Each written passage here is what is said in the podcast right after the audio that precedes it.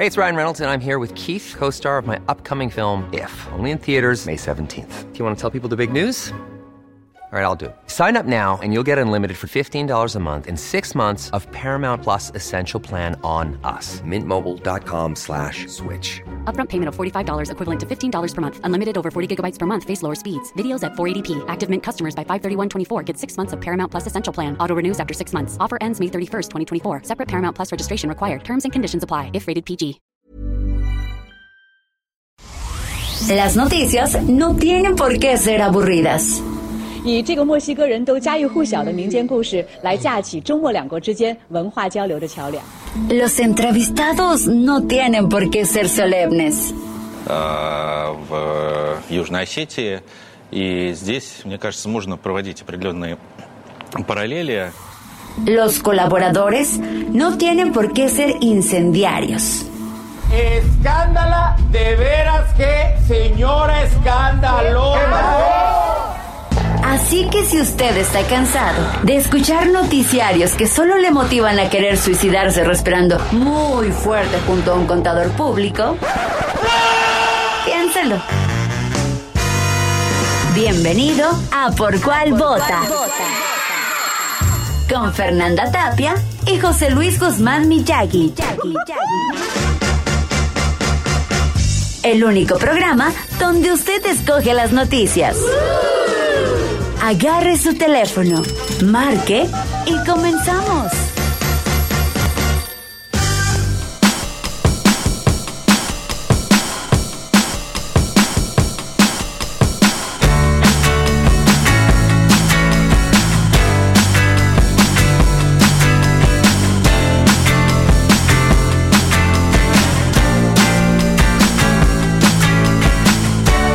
Junk at the heart is junk in my mind. ¿Cómo le va? Muy buenos días. Les saludamos con muchísimo gusto desde la cabina central de El Heraldo Radio. me pone tan. ¿Eh? El café de aquí, de, de este lugar, mira, es que está pero con... Sí, pero parece petróleo, no está bien fuerte. Yo que tomo café diario, no sé, me pongo. Hoy es tamaliza. Hoy Ayer es era tamaliza. comida china, hoy tamaliza, pero ¿qué creen para los que son? Yo de chavilla, fíjate que era guanabí sateluca, es decir, Uy, no, pues yo no, yo, yo vivía en Izcali, Chamapa, yo lo que quería hacer era sateluca. Pues es cuando que- era niña yo quería ser de satélite. Pues oiga usted, no ya ve que dicen, ah, que los satelucos guanabí. No, yo era de Izcali, chamapa, yo quería ser sateluca. Y entonces ellos no celebrarán seguramente la tamaliza, sino el Día de la Marmota. Así es, hoy es el día de la, de la marmota, el Groundhog Day. Pueden ver la película que igual ya se les hace lenta, pero es chida. Es muy divertida. Ahora explíquenos qué caramba se hace allá. Acá se hacen tamales. ¿Y allá qué hacen? Ta- tacos de marmota. No, hombre, para nada. Sacan a una marmota de su guarida, de su hibernaje. Ajá. Y en dependiendo cómo sale y las caritas que hace, sabremos si el invierno se la va a prolongar Claro. o no. Y ya. Es su medidor, es su ¿Qué? termómetro. ¿Qué les dura la NASA? ¿Qué les da? Nada. Pues bueno, vean la película, la película es muy buena, fue Ay, dirigida por. Harold Ramis, a quien ustedes ubican como uno de los Ghostbusters. Ya se murió. Sí, pero a mí me caía muy Era muy, muy, muy divertido. Y fíjate que se aventó algunas así serias para ver si todavía le daban el Oscar y no. Ya no. No, No. no les alcanzó. Oigan, pues bueno, les recordamos que estamos aquí en Heraldo Radio. Es un placer darles un gran saludo. Son las 10 con 3 en el tiempo del centro de la Ciudad de México y de México también, claro.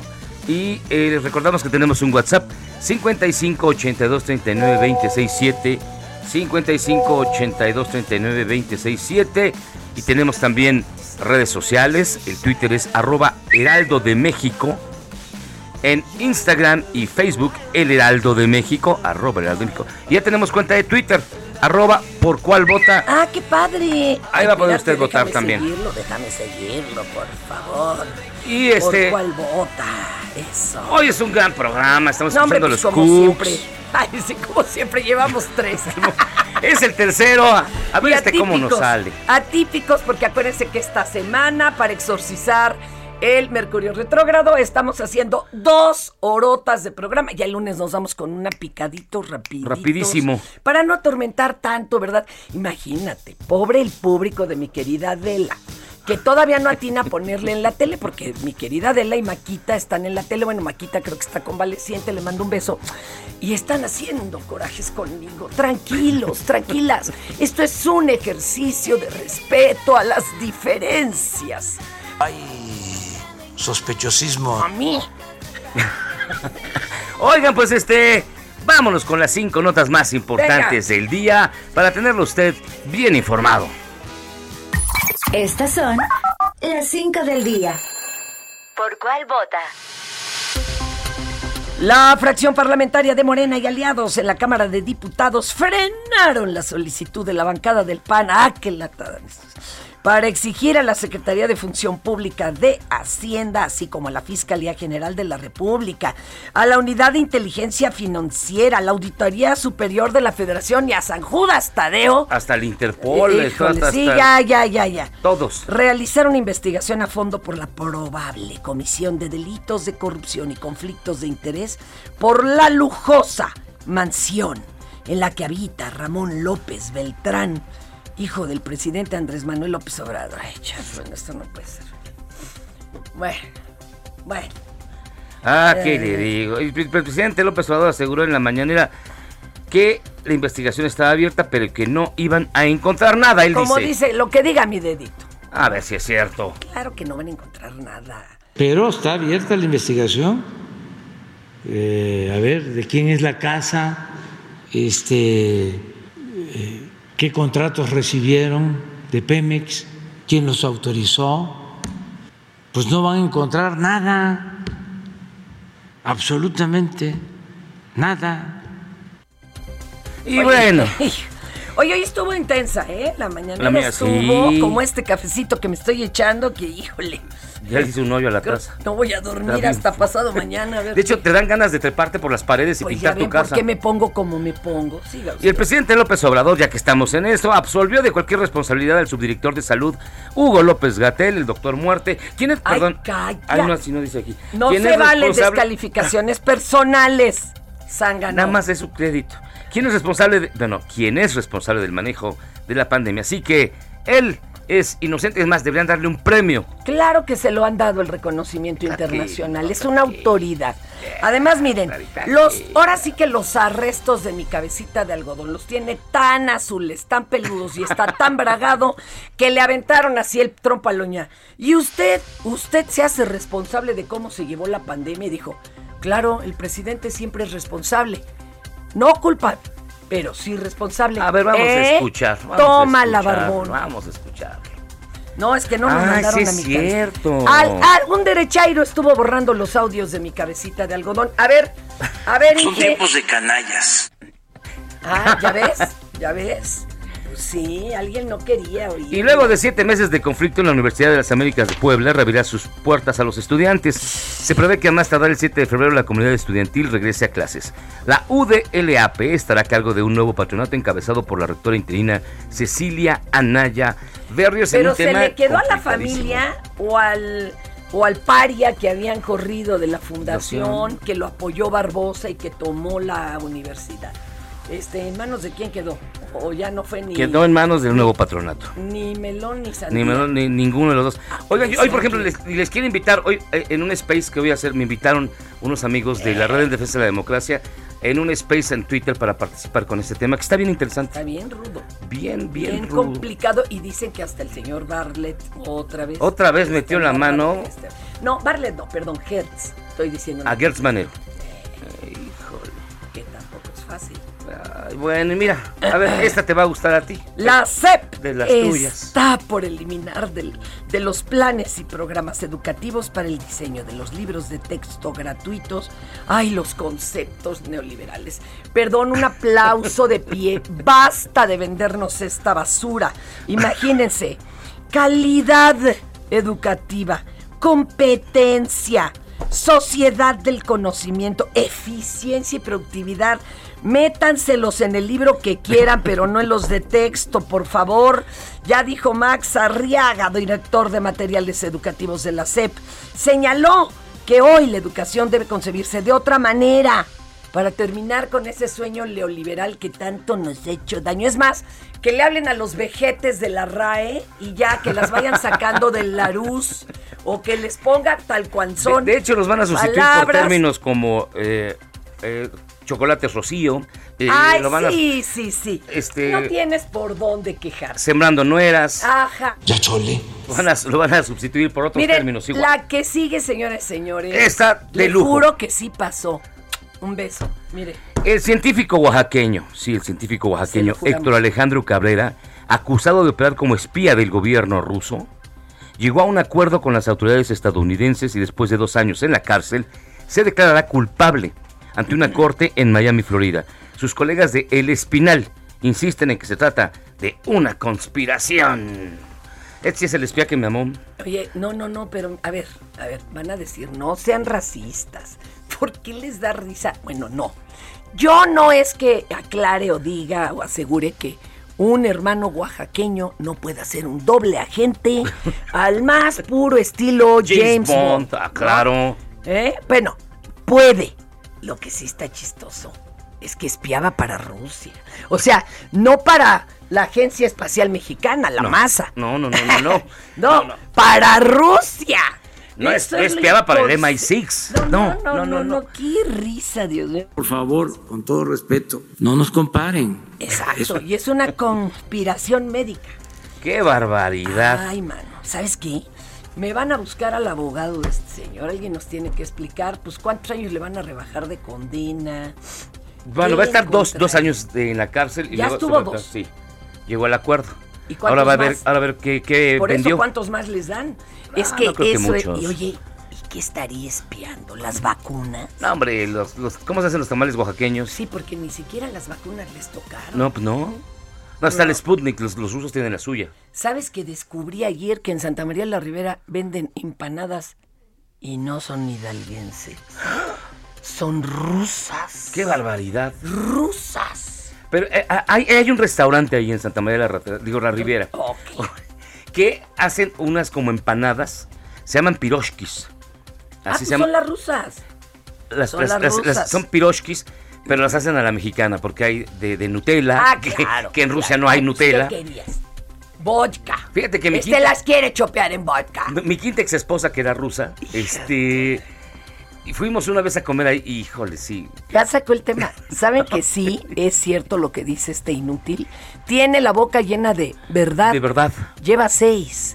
Peor que Enrique VIII, pero eso lo hablaremos otro día porque ya tenemos a un gran, gran, gran periodista, eh, Raúl Olmos. Raúl Olmos, Y a veces, claro que no coincidimos. Él jala para un lado y yo para el otro, pero nadie puede decir que no haya hecho bien su tarea, el maestro. Mi querido Raúl, ¿cómo estás? ¿Qué tal, Fernanda? Un gusto saludarte. Muy Mira, bien. ya te traje aquí un derechairo para que te aplaudan, que a mí me, me den tripado con las cosas que luego encuentras, man. No, es que sí te pones muy mal, Fernanda, ya. Ya, Otro me- cafecito, por favor. Raulito, ¿cómo estás? Oye, Bien, bien. llevas varias, llevas varias. La del hijo de López Obrador, que ahora se va a investigar. Y ahora la de Segalmex. Pero mira, como sabemos que no todo mundo tiene que leer diario, hasta la hoja parroquial, digo, con que lean el Heraldo ya está. Explícanos qué diablos es Segalmex y qué pasó, dónde quedó la bolita. Bueno, eh, eh, sobre Segalmex hay un asunto que me parece delicado y que la propia autoridad, eh, el gobierno federal está tomando acciones. Eso me parece muy eh, loable, en el sentido de que ha detectado múltiples irregularidades en, en Segalmex. Segalmex es eh, Seguridad Alimentaria Mexicana, eso significan sus siglas. Y, Es como la Conasupo de antes. equivale a la CONASUPO, exactamente. de hecho, Uy, pero si en la CONASUPO la tuvimos hasta, hasta leche radioactiva, Raulito. le llaman la CONASUPO de la 4T porque aspira a que, que abastezca de, insumos básicos a la, a la población, leche, alimentos de todo tipo, granos, etcétera, ¿no? Digamos hay una un fin noble en esta en esta situación. Lo que ha ocurrido es que, pues, desgraciadamente se han desviado los fines de, de esta eh, dependencia, Segalmex. O sea, estaba recién creadita hace tres años. es de reciente creación, Ok. así es. Lo que hizo fue fusionar Liconza y Liconza ambas eh, empresas estatales ya existían, Ajá. una para distribuir leche y otra para distribuir alimentos, Ok. y se fusionaron en lo que ahora es Segal. A ver, pero ¿y dónde estuvo la maroma? Bueno, hay una serie de, de- de detalles que hemos venido publicando. Uno que tiene que ver con eh, adjudicaciones millonarias a empresas fachadas, eh, presunto ne- nepotismo dentro de la, de la dependencia, desvíos de subsidios y lo más reciente que hemos venido publicando es un contrato que se adjudicó por 245 millones a una empresa sin empleados. Esto es particularmente delicado porque lo que hizo esta empresa sin empleados fue realizar un subcontrato a la vez para poder cumplir con los, lo, lo que había acordado con Segalmex, pero resulta que el subcontrato se lo otorgó a una empresa que estaba inhabilitada, Uy. que fue involucrada en 2020 Ajá. en la venta a sobrecosto de respiradores deficientes Es que está la que cosa. derivaron de la muerte de una persona, nada, nada Oye, a ver, y- espérame, pues el problema es que cuando sí inhabilitaron una bola de distribuidores de medicamentos, más los que eh, se hicieron los pandiofendidos y se hicieron para atrás y hasta bloquearon eh, la producción de Ay, medicamentos contra el cáncer. Bueno, este, bueno. aquí el problema es que la habían eh, inhabilitado y pues les faltaba quien hiciera eso, entonces la vuelven a contratar. Oye, ¿y que esta es una red operada por facturero? ¿Quién? ¿Quién? Ya que, que aflojen, el señor Beiruti o quién, a ver, a ver. Bueno, eh, eh, esto que hemos visto se trata de una empresa eh, que ni siquiera se dedicaba a la cuestión para la que fue contratado. Resulta que era una empresa que se dedicaba a los préstamos, una de estas llamadas que se llaman SOFOM, ¿sí? Eh, se llama Microcredit la empresa, y esta empresa eh, fue contratada pues nada menos que para rentar equipo de laboratorio que se utiliza eh, para evaluar la calidad del maíz, del frijol, del arroz, del trigo que se compra, ¿sí? Pues como esa empresa no se dedicaba a, lo- a lo que fue contratada, pues lo que terminó haciendo la empresa fue a su vez sub- subcontratar a la que estaba inhabilitada. Es decir, la empresa inhabilitada obtuvo contratos de forma triangulada. Esta empresa eh, nueva se llama Multicorporación Brexo y efectivamente hay indicios que se trata de una empresa pues fachada que ha venido operando Oye, en forma irregular. ¿Y quiénes son los políticos involucrados? Yo te aseguro que muchos son expriistas. A mí no me, a mí no me la cuento. Son de la 4T. Cállese, pero son expriistas. Bueno, efectivamente hay Ah, eh, involucrados ex- eh, funcionarios eh, priistas eh, que pues han venido cambiando de bandera, pero lo que llama la atención en este caso, eh, Fernanda, es que son personas que no están necesariamente afiliadas a Morena, sino que están afiliadas a Movimiento Ciudadano, este partido Ah. político que alguna vez apoyó a López Obrador y que luego pues rompieron, pero eh, digamos eh, encontraron cobijo en esta Oye. ¿y a ¿no? poco? ¿Y tú crees que esto ya estaba negociado de yo te apoyo en la campaña y tú me pasas estos contratos? Porque ¿se acuerda que usted ayer preguntaba que era cabildear? Pues era más o menos. eh, Ah, mira. jefe. Por ahí. ¿Tú crees que haya Pues, sido así de tenebroso esto? Ay, qué sospechosista. Pues eso es un motivo de investigación, porque por lo menos hubo amiguismo, eh, que es un- una de las, eh, digamos, formas de corrupción, el tráfico de influencias. eh, en, eh, hay indicios de que así, de que así ocurrió. Raúl, va- ya, ya al fin voy a poder preguntarte algo. Ay, perdón, Este, Raúl, ¿crees que se llegue hasta el fondo de los responsables en esta investigación que denuncian? ¿O de plano es una más, una raya más al tigre? O no le está investigando nadie más que ustedes, porque Sí, claro. ese es otro problema y va a quedar en anécdota. Bueno, pues resulta que ya hubo una acción de la autoridad, tres altos funcionarios de Segalmex ya fueron destituidos eh, y entonces eh, se inició incluso una investigación porque fueron denunciados ante la Fiscalía General de la República y esto por eso yo digo que es una acción que hay que destacar porque hay una repercusión sobre los señalamientos de corrupción y eso sería deseable que más que denostar las publicaciones periodísticas que evidencian actos de corrupción, pues yo creo que periodistas de autoridad pudiéramos sumar esfuerzos para combatir Mira, esta lacra que es la corrupción. Yo les y digo, se- ya y para que gastan en otra acciones. investigación, que les paguen a ustedes la que ya hicieron y pues ya se siguen como mantequillita. ¿A poco no, mi Raúl? Pues eso se ha visto en otros países, Fernanda, en Perú, en Brasil, donde la prensa de alguna forma contribuye denunciando. Ay, te oigo lejos. Se te empezó a oír lejos, Raulito. Raúl. Raúl, Raúl. Te empezamos a escuchar, no escuchar. Raulito. Como que te me fuiste muy lejos. A ver, espérenme tantito. Eh, alguien, alguien de Movimiento Ciudadano ahorita le bajó el micrófono. de Ya, Raúl deja de conspirar. Claro que no es conspiración, Terrible, hay que darle otros elementos Esto al de Segalmex es terrible, de Para que puedan comparar. Oye, pero hijo, es que no puede 797 millones a una red operada por que no se podría haber hecho con esa la nota. Hijo, de seguro mi cabecita de algodón va a ser un entuerto. No le den aguacate esta semana. De por sí ya verlo en las fotos, ya está todo desfrío. Pero bueno. No, es cierto. ¿qué Yo te digo? nunca ¿Qué lo he te digo? visto ni, ni enojado. Yo creo que el señor se Ay, toma ¿no lo lo has visto que enojado? yo. No, hombre. Su té de valeriana, porque todo se le resbala y antes sí era bien mecha corta. Este, Raúl, perdón, te dejamos de escuchar ya al final de lo que nos estabas explicando. Oye, ¿y qué? ¿Y le vas a preguntar de la casa o qué? De seguro vas a salir con esa. Este, Raúl, y, a ver, ¿qué pasa con lo de la casa de, de- del señor Tenías López que Beltrán? meter el dedo. Sí. Bueno, se, eh, se argumenta que no es funcionario, se argumenta que la señora tampoco es funcionaria y, Y que es bien rica. que es millonaria y este y que Y no hay delito que perseguir. Sin embargo, podría haber conflicto de intereses. Bueno, en este caso que hemos publicado de las casas de- del hijo mayor del presidente, es bien importante precisar que se trata de dos viviendas. Una eh, tiene que ver con una vivienda que, que era propiedad de un alto ejecutivo de una eh, empresa contratista de Pemex y otra casa es una casa que está a nombre de la esposa del hijo mayor del presidente. Son dos casas.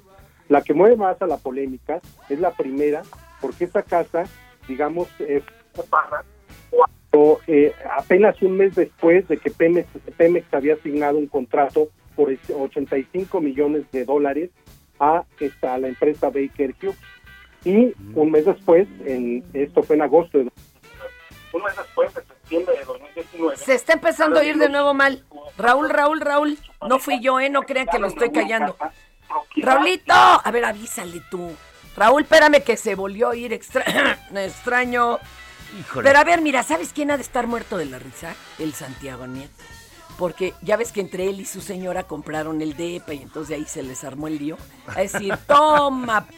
Pues todos son de la 4T, mi querida Fernanda, ¿yo qué te digo? Al parecer la señora tiene dinero. Al parecer la señora tiene dinero. Nos quedamos en que Bueno, y no se puede meter él en el matrimonio. Curiosamente, un mes después ya tenía casota nueva de esta Pero empresa. la señora tiene dinero y tú te meterías así un- a una bronca con tu nuera. Pues no. Raúl, perdón, perdón. Oye, a mí me decían también un problema, que supuestamente hay una ley de la 4T en donde hasta cuarta línea tienen que mantener la austeridad. Pero pues si él no pagó la casa, ¿se la debe regalado la empresa esa o qué? No, la, la, la- que les comentaba hace unos momentos que son dos casas. Ajá. La primera casa era propiedad de un alto ejecutivo de Baker Hughes, que es una empresa contratista de Pemex, y la segunda casa la adquirió eh, eh, a Caroline Adams a su nombre. ¿sí? Entonces, eh, ese- esta segunda casa a la que se refiere el presidente cuando dice que la señora tiene dinero, ¿no? Y la primera casa es la que mueve al conflicto de interés porque despierta suspicacias de a cambio de que le prestaron o le rentaron o le cedieron eh, el uso de una casa eh, a eh, el hijo mayor del presidente y a su pareja. Eh, eh, insisto, la casa, la primera casa, la que más ha despertado comentarios, que es la de la alberca de 23 metros de largo, pertenecía a un alto ejecutivo de Baker Hughes y pues esto es lo que ha generado mucha polémica de posible conflicto de interés.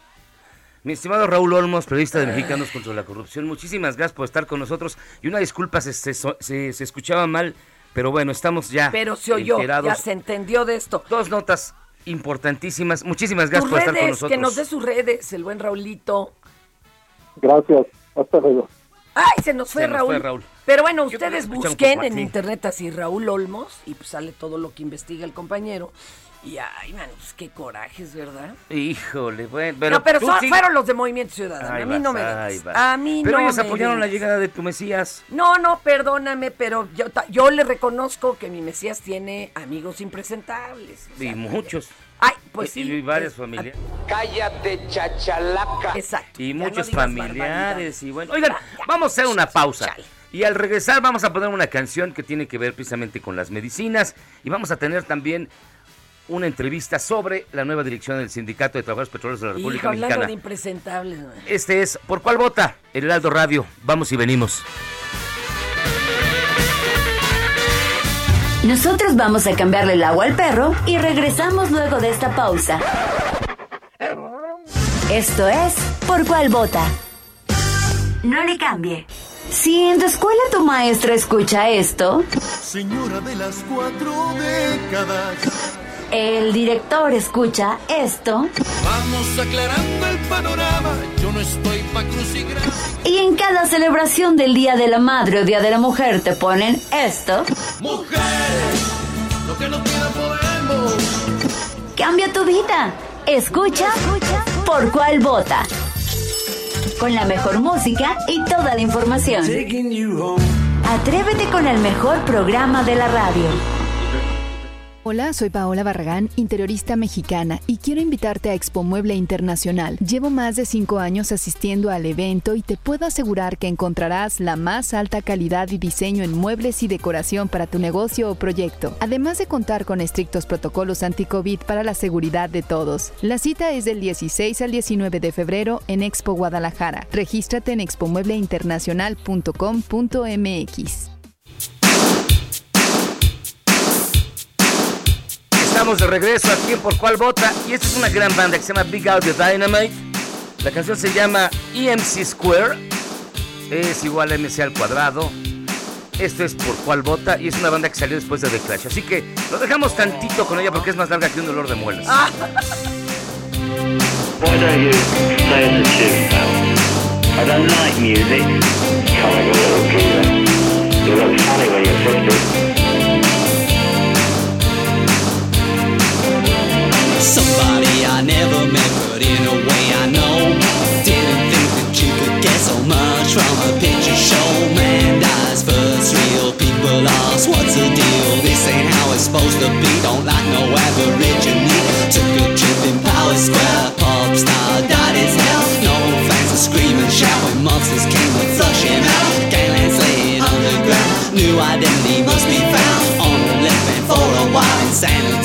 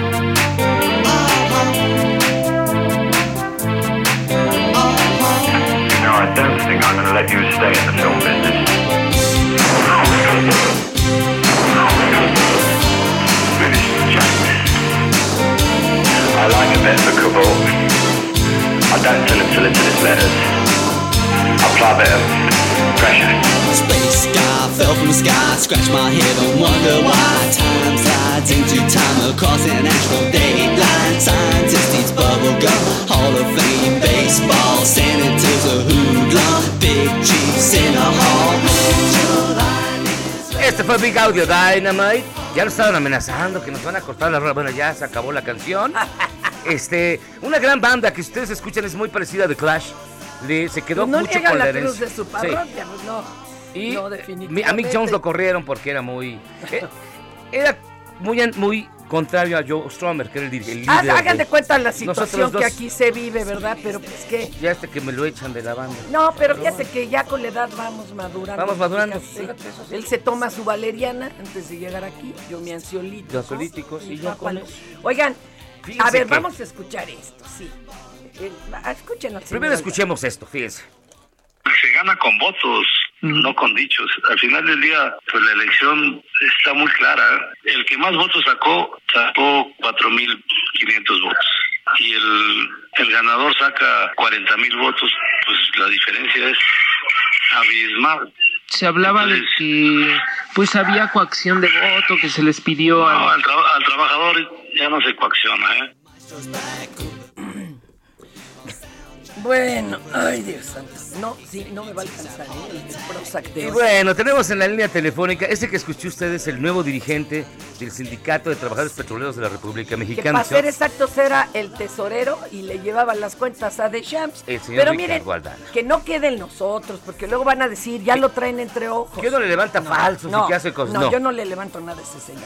Ana Lilia Pérez, gran periodista, escritora y le sabe al tema Pemex muy fuerte. Ana Lilia, ¿cómo estás? Bienvenida aquí a Por Cuál Vota. Buen día, me alegra saludarlos. Felicidades por este espacio. Oye, Ana Lilia, pues al contrario, bienvenida, gracias por tomar esta llamada y pues explicarnos cómo pasó esto. O sea, ¿cómo fue que sucedió? Pues pasó que se fue el señor eh, Romero de Champ, pero su grupo ha eh, seguido controlando como ha controlado por las todas estas décadas eh, la estructura de- del poderoso sindicato petrolero. Hay que, eh, para el resultado que, que tuvimos en esta elección el día lunes, hay que tomar como referencia lo que ocurrió con las elecciones en las 36 secciones sindicales, donde precisamente eh, esa misma estructura siguió manteniendo el control. Entonces se impulsó una nueva manera de voto, eh, una manera eh, de voto que, que surge a partir de, de todas estas reformas en materia eh, electoral también.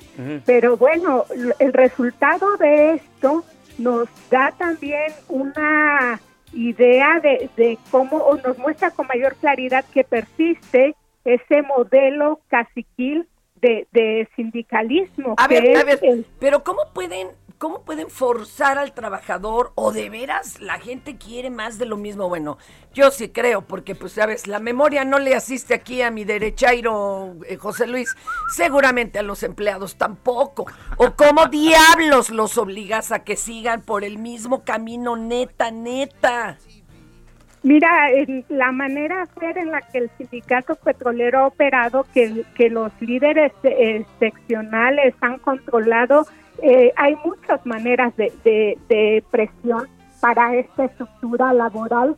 Eh, una de ellas y la que se ha usado tradicionalmente tiene que ver con los puestos de trabajo. Acuérdense que este en este sindicato eh, prevalecía esa venta de plazas, es alquilar las, las fichas o las plazas, es decir, por tiempos eventuales de trabajo. Ajá. Y bueno, una de las eh, promesas que ha hecho Aldana es, eh, tiene que ver con las negociaciones del contrato colectivo, que además hay que recordar que el contrato colectivo que tiene la planta petrolera es uno de los, pues, que, que, que tiene en la letra mayores ventajas para los trabajadores. Ya en el cumplimiento de esto eh, también es muy cuestionable. Por ejemplo, el tema de las viviendas, que es algo donde ha habido mucho rezago y precisamente en ese rubro es donde se ha prestado a, a malos manejos.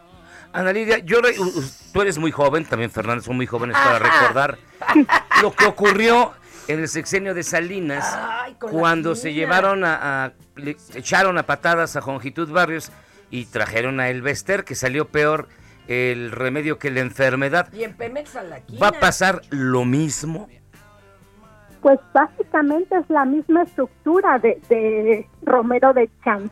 Eh, recordemos que la historia de Ricardo Aldana, él es un eh, desde los años 70, él estuvo en, en el periodo de la China, luego en el de Romero de Champs, y eh, básicamente ha caminado de, de, la mano con él, aunque en las declaraciones recientes que ha hecho, pues ha tratado de desmarcarse, eh, pero eso pues es algo que no eh, resulta creíble.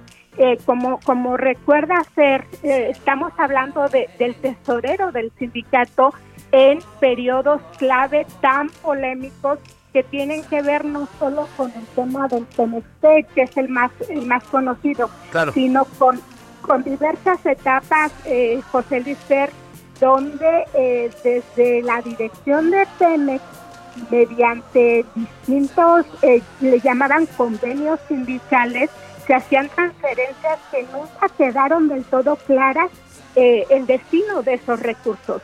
Eh, tan es así que ese era principalmente uno de los reclamos centrales de, de la propia estructura de, de Claro. trabajadores, pero yo lo que diría ante eh, el resultado de esta eh, elección, que los trabajadores desaprovecharon una oportunidad histórica de finalmente intentar cambiar un modelo sindical del que ellos mismos se han quejado por muchos años. Que- Pero mira, lo que decías, compañero de Jongitud y Elvester, acuérdense que la quina eh, va recibiendo a Salinas de Gortari, así con todos los del sindicato, con un discurso de nosotros no votamos por usted. Sí, claro. Y a los dos meses le encontraron armas, lo entambaron. Y hasta le llevaron un cadáver. Le, exacto, y además ahí dejó de tener el noticiario de Televisa el señor Memochoa. Memo Ochoa. Porque andaba lejos de la oficina y dijo, saquen mi entrevista.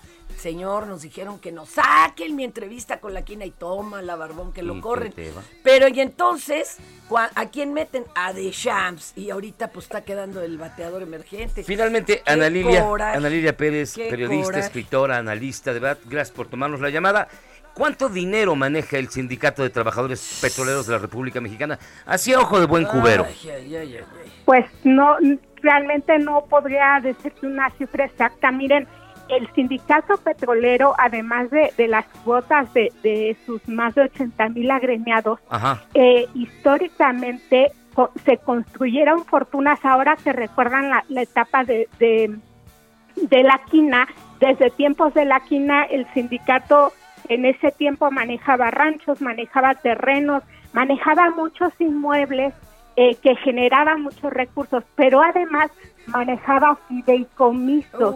Y de hecho, una de las pugnas centrales que hubo entre la quina y Romero de Champs hasta la muerte de la quina es, eh, era precisamente el manejo de esos fideicomisos.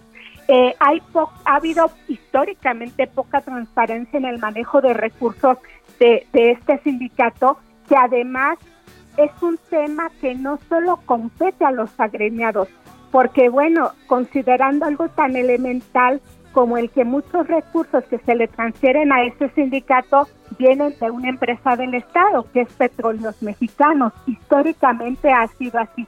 No podríamos eh, eh, tener un monto de, de esas fortunas, pero hay que tomar como referencia que, por ejemplo, el, eh, estos lujos de los cuales hacía gala gente como Romero de Champs, bueno, él, ¿de dónde venían sus recursos? Pues básicamente de ese sindicato. No se le conoce otro empleo más que la presencia en ese sindicato. Oye, y con Solo quisiera privado. hacer...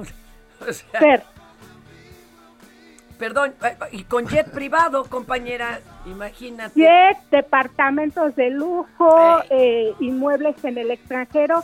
Y ahí quisiera hacer un, un apunte final, si me lo permiten. Claro. Adelante, Se Ana Lilia. supone- Se supone que, que se había anunciado por parte de la, de la Unidad de Inteligencia Financiera e Investigaciones que se llevaban en contra de Romero de Champs por delitos como lavado de dinero y, enriquecimiento ilícito.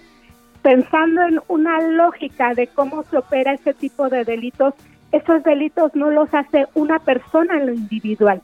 El lavado de dinero requiere de todo un mecanismo que involucre distintas estructuras, se hablaba de empresas incluso en paraísos fiscales, y bueno, eh, también requiere de personas que manejen el dinero. Entonces, a mí me parece que independientemente de si se ratifica eh, o no esta elección, hay varias eh, quejas que deberán desahogarse, pero las autoridades también tienen pendiente eh, clarificar qué ha ocurrido con esas investigaciones porque se supone que ya habían Pues sí. dado pie a denuncias que se habrían presentado en contra de Romero de Champ que supongo tendrían que involucrar a esas estructuras vinculadas a él.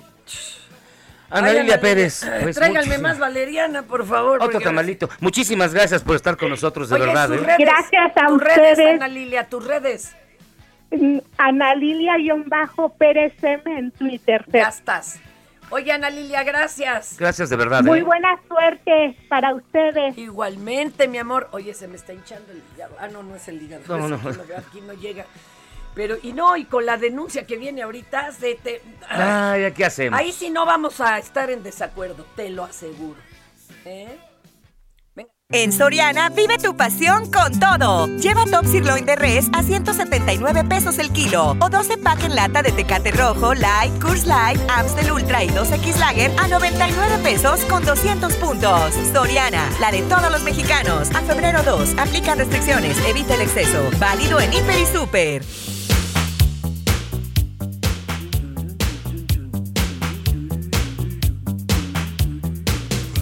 No son tamalitos de chipilín. Ay, ¿por qué? Por Dios, Ay. esto ya parece la Lo mañana. acabo de ver a mi video echándose unos, unos tamalitos, hasta se me alegró el corazón. Hay muchísimas llamadas, pero hoy queremos hacer un, un- un anuncio. Vamos a poder abrir el foro para todos ustedes. Denuncias. De que hayan denuncias, de que hayan. Reportes. Hayan, se dice, va. Hayan, ahora, hayan. en el español antiguo es aigan. O sea que no estaría mal dicho, pero bueno. Bueno, es pues de que llamen, antiguo. llamen y se quejen. Oh, que la fregada. Y ya tenemos la primera denuncia ciudadana, Sí. mi querida Fernández. Una llamada Sí. anónima, aunque, aclaro, confirmamos eh, Sí, la es denuncia. confidencial más que. Exactamente. Sabemos quién está hablando. Y es una mujer que está viviendo pues el terror de no cobrar su sueldo desde la primera quincena de diciembre. Ay, caray, estoy Pero- igual. Y- igual que todos los trabajadores eh, de tránsito y demás allá en, en el en Estado En el de México. Edomex. Pero ¿en qué municipio, compañera? En Mordor. Bienvenida. Ándale, Mordor. Señora. Bueno, sí. Eso. Platíquenos eh, eh, como de qué chambea para que sepan qué sector es el que está muy mal porque nadie les paga y hubo cambio de poderes. Adelante. Sí, muchas gracias, señora Fernanda, por su atención. Pues mire, tenemos eh, en seguridad pública, yo trabajo en seguridad pública y tránsito municipal de Naucalpan, pero resulta de que en la administración pasada de la señora Patricia Durán, pues no nos pagaron la segunda quincena de diciembre, nuestro aguinaldo, nuestra prima vacacional y también pues nuestros vales de despensa que mucho nos ayudaban. Pues desgraciadamente pues se hizo caso omiso de esta de estas percepciones que no nos que no nos dieron A ver, y entró entró el nuevo eh, el, el- el nuevo munícipe. sí la señora Angélica Moya ¿Y ya ella- recorrieron, ya, ya reconocieron la deuda o no? pues ellos Hasta dicen que pues que pues, no es su, su problema pero que ¿Cómo pues cree? van a hacer lo posible por tratar de pagarnos No, como que lo posible. Oiga, señora, y, eh, ¿cuántas personas podrían estar en la misma situación Con que todas usted? sus familias. Con todas sus familias, que evidentemente es una Sí. tragedia, la verdad. fue horrible el fin de año porque pues sin dinero y pre- pidiendo prestado para salir adelante con los gastos pues somos alrededor de dos mil y cuatrocientas personas elementos de seguridad pública los que dejamos de percibir nuestro sueldo Ahora, a ver, espérame. ¿Cuándo ya les pagaron su quincena? ¿En enero ya pudieron cobrar o no? Sí, en Ah, enero ya, en la administración de la señora Angélica Moya ya nos pagó, bueno, un poquito tardado, hasta el 17 de enero nos pagaron. Bueno, por lo menos hay algo. A ver, Sí. y lo que está ahorita en petición, por favor, que hay que reconocer, no se vale que se salga un municipio y entre otro. Oiga, en Naucalpan ha pasado muchas veces, ¿eh? Una vez yo tuve denuncia del cuerpo de bomberos de allá. Ah, pues tú estabas conmigo. Sí. Y no les pagaron igual en diciembre las quincenas y los tenían sin sueldo, imagínese. A todos No, los de pues. protección civil, bomberos, pues no puede ser. Sí, efectivamente, la mayor parte de los trabajadores del municipio a nivel a nivel municipal eh, del gobierno del estado, pues sí, dejamos de percibir, de hecho, las quincenas de desde agosto, septiembre, octubre nos pagaban la mitad y la mitad nos las pagaban a otra a otra semana y en la siguiente pues nos la pagaban completa, pero la ¿y qué siguiente la mitad. explicación le daban? Pues la señora Patricia Durán nunca dio este una explicación, nunca nunca dio un- que saliera a dar una explicación. No, no lo hizo. Y este y pues eh, dicen rumores, chismes de pasillo que pues que estaba en quiebra el municipio. Eso era lo que lo que se escuchaba. Bueno, podría ser, pero pues oiga, eso, a ver, ¿qué haces? Hablas a la federación. Oiga, ¿y ya hablaron con Del Mazo? Pues que el gober le entre, ¿no? Pues sí. No, no Pues sí, se ría, desgraciadamente. señora. Hasta yo me reí, fíjate. No, no, no, no, no, no. Pues- es que sí hay que exigirle. A ver, yo lo voy a poner en todas mis redes. Por favor, que alguien levante la mano. Pues Sí, eso no se sí, vale. sí. Mire, curiosamente eh, se, se hizo un rumor de que pues que se iba a demandar a la presidenta municipal, Patricia Durán, en aquel entonces, y que ella sonriendo muy burlonamente dijo, pues tengo el apoyo de mi presidente. Así, Ándele.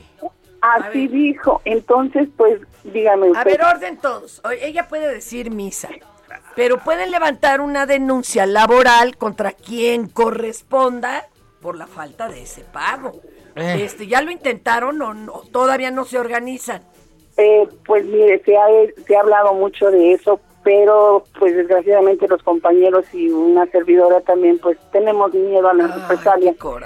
Ah, qué de hecho, de hecho pues la nueva administración pues también este pues digo, está mal en decirlo, ¿no? Pero pues ha este reducido las las las gratificaciones que tenían algunos compañeros. ¿Cómo, cómo es eso? ¿A, a- a cambio de qué te dan una gratificación Sí. o cómo?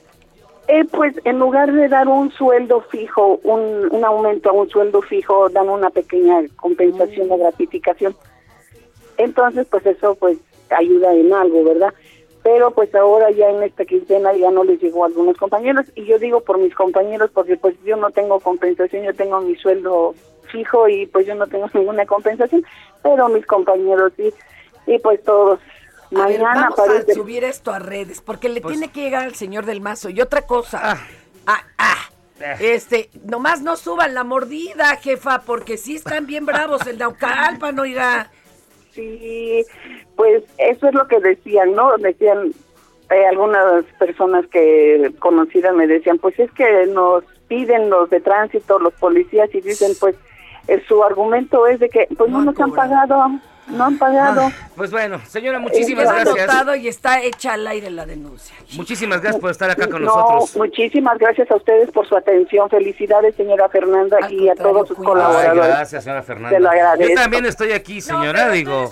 Sí, sí, sí, a todos sus colaboradores gracias. también. Sí, muchas gracias. Ya aparece el programa de Fernanda, es cierto, gracias, de verdad. Nosotros, hay muchísimas cosas que celebrar en este 2022. Va- muchos, muchos, muchos aniversarios. Vamos a hacer una pausa y regresamos aquí. ¿Por cuál vota? Marque, regresando les vamos a leer los mensajes. Vámonos. Este año que entramos al tercero del COVID, sí, ya sería el tercero, tiene muchos aniversarios y celebraciones que nos harán sentir un poquito más viejos porque el tiempo vuela. Así que como en tómbola, vámonos de atrás para adelante. En 2022 se cumplen 100 años de la primera obra maestra del cine de terror llamada Nosferatu, de Wilhelm Mornor. También serán centenarios La Radio para el Automóvil, La Vitamina E, El Ulises de James Joyce, los frescos de Diego Rivera en Palacio Nacional y el establecimiento del primer estado fascista con Benito Bodoc, Diego Mussolini, en Italia. Si hablamos del medio siglo y ya recuerdan ustedes algunas de estas cosas, es que mínimo están en el quinto piso. El Padrino, de Francis Ford Coppola, un clásico del cine que muchos consideran la mejor película de todos los tiempos, cumple 50 años. Lo mismo que el inicio del escándalo Watergate, la masacre de los atletas israelitas en los Juegos Olímpicos de Múnich, el fin de la guerra de Vietnam y los discos Exile on Main Street de los Stones, The Rise and Fall of Ziggy Stardust de Bowie y Transformer de Lou Reed. Para que sientan más el viejazo, cumplen 40 años Blade Runner de Ridley Scott, catalogada como una de las mejores películas en la historia del cine, y The Wall de Alan Parker. También las canciones Billie Jean de Michael Jackson, The Eye of the Tiger de Survivor, Africa de Toto y The Eye in the Sky de Alan Parson, así como La Guerra en las Malvinas, El Mundial de España y el disco Compasco. En este recuento vale la pena destacar que cumple 20 años el euro, lo mismo que la película Eight Mile, que le dio un Oscar a Eminem, así como el incidente del Come si te vas de Vicente Fox, la crisis argentina del Corralito y el bodrio llamado Big Brother. Si recuerdas el lanzamiento de Umbrella de Rihanna, ya preocúpate por las desveladas, porque eso ocurrió hace 15 años y la misma edad tiene el primer iPhone. Y si todavía sienten que no han sido suficientes películas de superhéroes del universo Marvel, les recuerdo que la primera de los Avengers cumple 10 años. Las cosas Millions of people have lost weight with personalized plans from Noom, like Evan, who can't stand salads and still lost 50 pounds. Salads, generally, for most people, are the easy button, right? For me, that wasn't an option. I never really was a salad guy. That's just not who I am. But Noom worked for me. Get your personalized plan today at Noom.com. Real Noom user compensated to provide their story. In four weeks, the typical Noom user can expect to lose one to two pounds per week. Individual results may vary. Buenas de la vida son gratis. Pero las que de verdad valen te cuestan algo. Así que aguanta la pausa que ya regresamos a ¿Por cuál vota? Si en tu escuela tu maestra escucha esto, Señora de las cuatro décadas. El director escucha esto Vamos aclarando el panorama.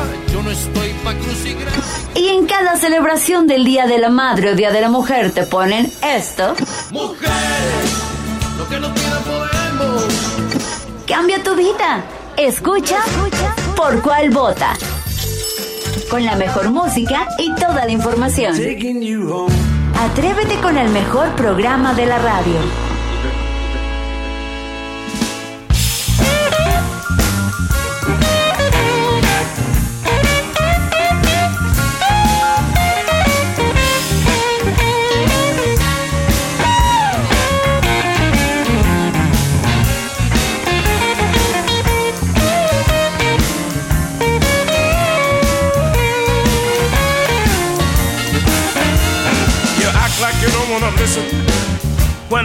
Estamos de regreso aquí en Por Cuál Vota y yo quiero aclarar que la nota con la que abrimos, precisamente la de nuestro compañero Raúl Olmos de Mexicanos contra la Corrupción, fue la que ganó en la votación De ayer. que pusimos ayer. Que pusimos Tren Maya.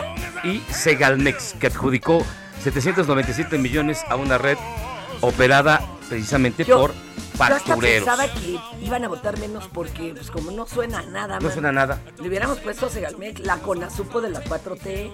Que los de Movimiento Ciudadano. Ah, Oigan, saludos a la estación BAC en el 100.9 de FM de Piedras Negras, Coahuila, que se está sumando a la transmisión de Por Cuál Vota. Gracias hasta allá, porque además La musiquita, mira, estamos, estamos en sintonía. es puro, pura buena música. Eh, ¿Qué le digo? Gracias de verdad por escucharnos hasta allá, hasta Piedras Negras, Coahuila. Y les recordamos que tenemos un WhatsApp donde hay cada vez más mensajes. Es el 55 82 39 267. 55 82 39 267. El Twitter, arroba Heraldo de México. Instagram y Facebook, El Heraldo de México. Y la de este programa, arroba por cuál vota. Oye, Así aquí que, está enojadísimo un señor, creo yo. Bueno, es un- se llama N. Eh, N. es- nos manda saludos desde Monterrey, Nuevo León. No le gusta mi actitud. Y que yo defienda a- al señor hasta con sus mismas palabrejas. Y dice, Eso. discúlpale los mensajes, pues claro. Pero no sean malitos, mándenme su nombre para siquiera saludarlos. No crean que les guardo rencor. Ay, No, no porque crean que les bien. guardo rencor. Vamos bien. Que no vamos bien. Claro que sí. José Blas Toledo, que desde que empezó el programa nos sigue eh, y nos quiere dar a conocer una obra literaria sobre la vida del licenciado Andrés Manuel. Claro, mi amor, mándamela a no, denuncias no, no. arroba Fernanda Tapia. Mira, esta es una democracia dirigida. No. Este, oye, nos mandan fo- fos- unas fotos de Pero- pues de los que la manejan el atole Ah. allá en Tlanepantla, en Naucalpan. Dice presidente municipal de Tlane y de Naucalpan, ambos de Morena y el guapo. Ah, sácate. El guapo es este José Ramón Ah, López Beltrán. sácate. Bueno, sí, para que le pongan esa casa es Norma González para servirnos. Gracias, ya le ponemos para que no nada más le diga yo N. Oigan, este, fíjense que tenemos, como todos los lunes, en la línea telefónica, ¿Lunes? a Emina Velázquez. Como todos los días. Bueno, como fue desde el lunes. Emina Duermes menos Velázquez, cuando no tienes bebé en casa. jefe de No estarán haciendo el que sigue, ¿verdad? digo, con, con todo respeto, compañero. Emina, ¿cómo estás? Bueno, ya, ya, me, ya, me, ya me dio pena con esta mujer. que- Emina Velázquez, jefa de información de la Radio. ¿Cómo estás? Y así defiende a, los derechairos. Bien, aquí esperando la participación en este miércoles 2 de febrero, no es lunes. Ah, sí es cierto, va, perdón. Es que yo sigo en la quincena. Oye, ¿qué, qué, ¿qué hay ahorita? ¿Qué actualización informativa tenemos en estos momentos? Sí, les cuento, la Fiscalía General de la Ciudad de México presentó dos nuevas solicitudes de extradición contra Andrés Roemer, el exdiplomático que se encuentra en Israel es requerido por los delitos de violación y abuso sexual, y con estas dos nuevas peticiones ya suman cinco las presentadas contra él, el escritor y académico. El, eh, hay que recordar que México Perdón, Israel... ¿cuántas? Son cinco las solicitudes Ah, ya que van a tener de extradición. Pero Sí. ¿cuántas son las demandas? Pasaban de 60, ¿no? Sí, bueno, eh, víctimas son alrededor de 40, es lo que teníamos. Pero solo hay cinco denuncias Ah, eh, por- por- para la extradición. México e Israel hay que recordar que no tienen un tratado de extradición y que la solicitud se está realizando bajo el principio de reciprocidad internacional, o sea, apelando como a la buena voluntad de Israel. Ajá. Entonces, bueno, ahí estamos pendientes de ese tema. También faltan 47 días ya para la inauguración del Aeropuerto Internacional Felipe Ángeles en Santa Lucía. Qué Y padre. bien, sí, y si bien pues la obra marcha y ya vimos incluso hasta los baños con las eh, con las máscaras de algunos luchadores y las trajineras de Xochimilco en el caso de las mujeres, pues lo que está generando polémica son los accesos. Eh, la Secretaría de Comunicaciones y Transportes en una entrevista que, que publica hoy el Heraldo Diario dice que van a contar con tres accesos viales. El principal es el, el que va a conectar con el edificio principal y el circuito interior mexiquense. Al oriente va a haber otro acceso, que es donde estará el- la entrada para la zona de carga. Ajá. Ese ya se encuentra listo. Y otro que es para la zona militar y que acá- aquí también hay que, hay que tenerlo claro, van a poder acceder pasajeros que provengan de las carreteras Libre y por la autopista México-Pachuca. Ah. Entonces ya van dos. El tercero es el único que prevén que no va a estar listo, que es el camino que comunica esta zona que es conocida como Tonanitla, que conecta las, este, este camino conectará las autopistas México-Pachuca con el circuito exterior mexiquense y la vía Morelos. Aquí no se pagará, pea- pagará peaje y esperan que esté listo en junio próximo. Entonces, bueno, eso es en cuanto al aeropuerto. Y otro tema que va a ser noticia hoy este miércoles es que el presidente de Estados Unidos ya autorizó el despliegue de 3.000 tropas adicionales en el este de Europa y que llegarán en los próximos días. Esto como respuesta a la presión militar de Rusia en la frontera con Ucrania. Se prevé que hoy el Departamento de Defensa de Estados Unidos ofrecerá una conferencia de prensa donde se darán a conocer los detalles. Mientras tanto, pues en el terreno diplomático siguen los contactos entre Rusia y los aliados de la OTAN. Rusia dice que no pretende invadir Ucrania, pero mantiene 100.000 soldados en la frontera. Menos mal. Sí, pero ya se está listando, ¿no?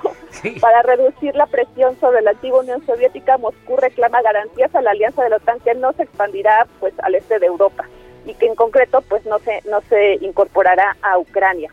Esto Ah, es lo más rusos. relevante de la información, hay que estar pendientes de estos temas. Bueno, entonces ya está casi listo entonces eh, esos baños con aeropuerto incluido.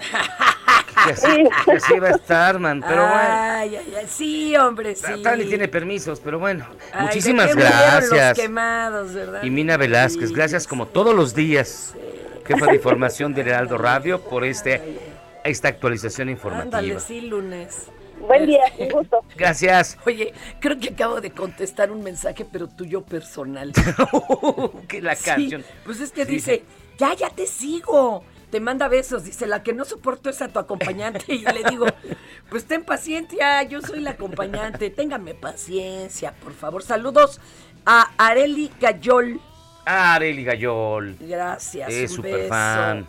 Es súper fan tuya, ¿eh? Sí, sí, sí, es bien linda. Oye, y, ay, no, no, bueno, está. Y aquí hay uno que dice, ay, ay, de seguro van a querer meter al, a los libros de texto el, el- la circunscripción. ¿Qué? ¿Y tu expresidente con la infraestructure qué? A ver, no, no, no, no. Mi presidente habla más de dos horas diaria. ¿Cuándo lo has visto bostezar, carnal? No, pues ya Digo, no digo lo mismo de los periodistas, pero, Pero- bueno. Ay, pero él, y una sola vez que se ha trabado, una. También Peña, también Peña nada más se trabó una Ese vez. sí. Ah, que- ay, ese sí. Con la elección. Pero se trabó con qué mujer. Ay, ya cállate, cállate. Oigan, fíjense que vamos a su bonita y gustada sección que todos los días está aquí, que se llama Ya siéntese, señora Tapia. Ay.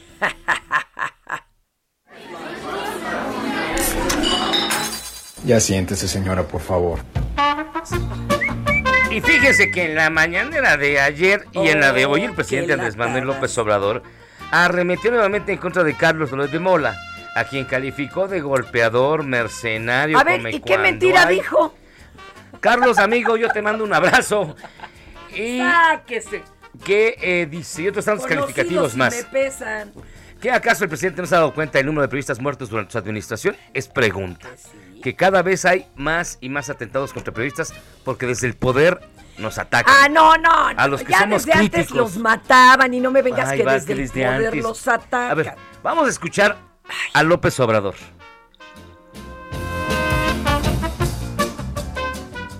No somos iguales. Nosotros tenemos principios, tenemos ideales. A él no le gustó a lo de Demola, cómo lo definí. Me faltó una palabra. Dije que era un periodista golpeador, mercenario, sin principios y sin ideales. Me faltó.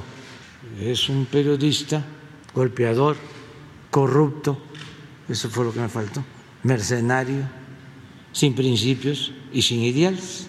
Y este, pero está abierta la investigación. Eh, a ver, ¿de quién es la casa? Este, eh, ¿qué contratos recibieron de Pemex? ¿Quién los autorizó? Pues no van a encontrar nada. Bueno, bueno, bueno, eso fue ayer. Hoy, ah, y además lo de mercenario y golpeador lo repitió dos veces, pero bueno, ah, hoy se le volvió a echar a la yugular a Carlos Loret de Mola. Escúchelo usted. Lo de de Mola, ¿no? Pues con qué autoridad moral. Lo repito, periodista porque le tengo que decir así, pero sin duda golpeador, corrupto, mercenario, sin ideales y sin principios.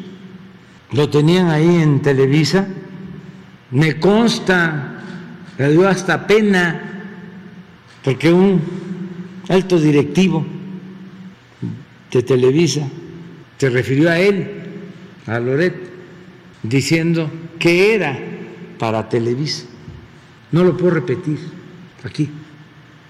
Eh, Lo más suave es decir un golpeador que tenemos aquí, o un porro, pero no me dijo eso. Me dijo una cosa que no la puedo repetir. ¿Eh? ay, ¿Por ay, qué ay, es bien bueno. educado?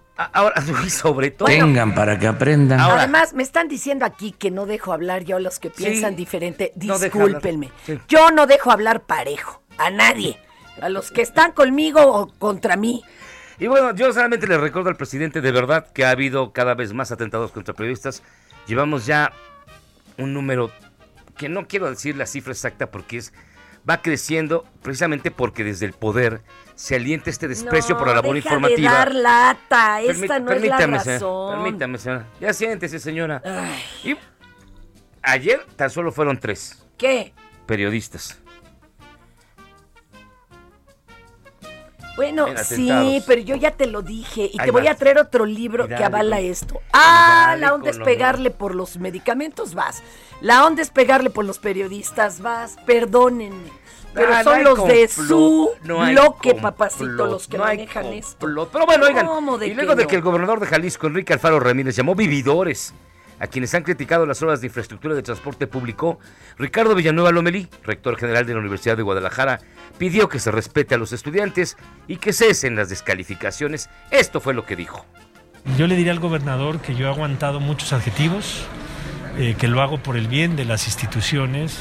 Eh, nos ha eh, dicho a mí, en muchas instituciones, al exrector Raúl Padilla le ha dicho muchas cosas.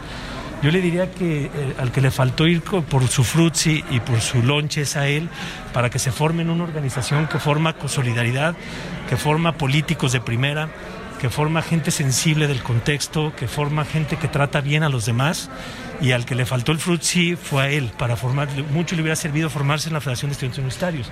Y le digo esto porque conmigo si quiere que se meta, pero con los estudiantes de la universidad que no los toque. Y la Federación de Estudiantes representa a un organismo que está luchando en tiempos extras, efectivamente a veces con chetos y frutzi sobrevivíamos en la FEU para luchar por la tarifa del transporte, para luchar porque el transporte llegue a todos lados. Y yo creo que el gobernador debe respetar una organización que consiguió el 50% del transporte para los estudiantes, que lo hizo ley en el sexenio de Alberto Cárdenas, y que si no fuera Eh, bueno, esta declaración es larguísima, larguísima, larguísima. Ay, sí, ya, Ah, ya, ya, ya hasta yo me estaba durmiendo. en Pero bueno, este señor se le fue también a la yugular al gobernador de Jalisco. Y a ver, hay más llamadas porque no hemos, no hemos mandado ni un saludo. Pero los que quiera, yo sí estoy aquí contestándoles, claro. Se están dando un centón aquellos que no, no, no, no votan por mí, ¿verdad? qué cosa más. A ver, ¿qué dicen, ¿eh? Fernanda? Soy feliz. Híjole, ya no sé qué le dice aquí tú. 55, a ver, préstame el telefonito. Ay, ya lo. A ver, dir. Perdón, ya.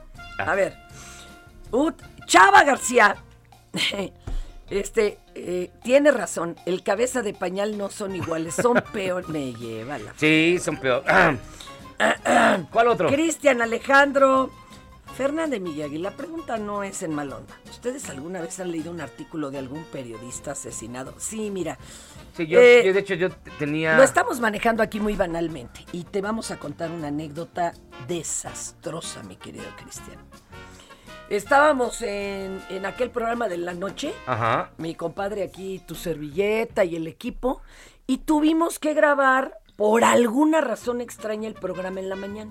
Sí. Que no, porque siempre era en vivo, pero bueno, lo grabamos en la mañana y entrevisto a nuestro querido Javier. ¿Se acuerda? Javier Valdés.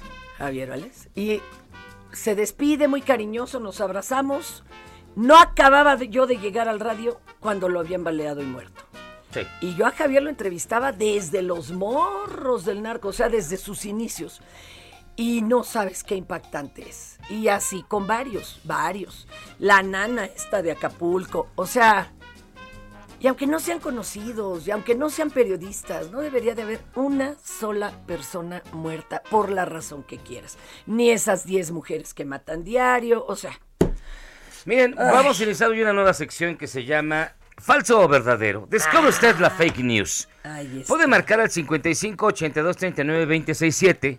55 82 39 267. Yo le voy a leer varias notas y usted me va a decir si es falsa o ¿A verdadera. quién tenemos en la línea? Ya está el primero. A ver, ¿quién está? Bueno, bueno. Hola. Hola, hola, ¿quién habla? ¿Cómo te llamas, amigo? Eh, Roberto Gallegos, Mi querido Roberto. ¿De dónde nos estás marcando, Roberto? De aquí de la Benito Juárez. ¿Chairo Ah. o derecha? Hijo, en la Benito Juárez. ¿Chairo o Terri- derechairo? Territorio libre de la Ciudad de México. Mira, yo soy contador público y, y- y, pues me dedico a, a- a, pues a facilitar a las personas que, que declaran y, y- y piensan en el país. Ah, Así mira. que este, eh, ¿qué puedo decirte? He estado en, ya con 20 años de experiencia, pues con Y esté el partido que esté, hay que pagar los impuestos. Es contribuir, es contribuir. A ver, y mi ahorita hay estimado. bastante trabajo, afortunadamente, con toda la cosa de, de la miscelánea. Mi estimado amigo, te voy a leer unas notas y tú me vas a decir si son ciertas o, ver- o- o falsas. A ¿Sale? ver, ¿a qué te suena? ¿A qué te suenan? Bien. ¿Va? Sale. Vale. Este 2 de febrero la nueva moda no son los tamales tradicionales, sino una forma novedosa que es las roscas de tamal rellenas de pollo con salsa verde, frijol con queso o salsa roja. El costo de la rosca es de 420 pesos por pieza y rinden para 8 a 10 personas según lo dragón que uno sea. ¿Es falsa o verdadera? Yo creo es falsa. Pues no, fíjate que es verdadera. ¡No! Sí existe. La nueva ¿Cómo moda. creen? La nueva moda. No, no, eso sí es herejía, ¿eh? Es- es un- ¡Perdón! La hacen con los moldes con que hacen las gelatinas redondas. ¿Cómo crees? Y sabe espantoso. Otra. Una muleta que cayó a la zona de vías provocó la suspensión del servicio durante seis horas en la estación Hidalgo de la línea 3 del metro. Las maniobras del personal del área de transportación se llevaron tres minutos, pero se quedaron seis horas sin servicio. ¿Falso o verdadero? Yo creo es verdadero. Eso es falso, fíjate que no. O sea, No, por una no, muleta no para No pasó, no paró el metro. La mandamos re mal. Ojalá no así le salgan las declaraciones. Prenden fuego a las vías de tren en Chicago para evitar que se congelen. No. Durante el frío invierno de. Chicago, las vías del tren pueden Ya congelarse. digas que eso es falso. Esta es completamente verdadera No, también. no, ¿cómo? ¿Cómo, ¿Cómo que le posible? prenden fuego a las vías del metro para que se que descongelen? Otra. ¡Están locos! La Comisión Federal de Electricidad, en voz de su titular Manuel Bartlett, reconoció que la reforma eléctrica es una vacilada y que en realidad lo que buscan con ella es comprarle otra casa a José Ramón López Beltrán. ¿Falso o verdadero? Yo creo es verdadero. Falso. ¿Cómo?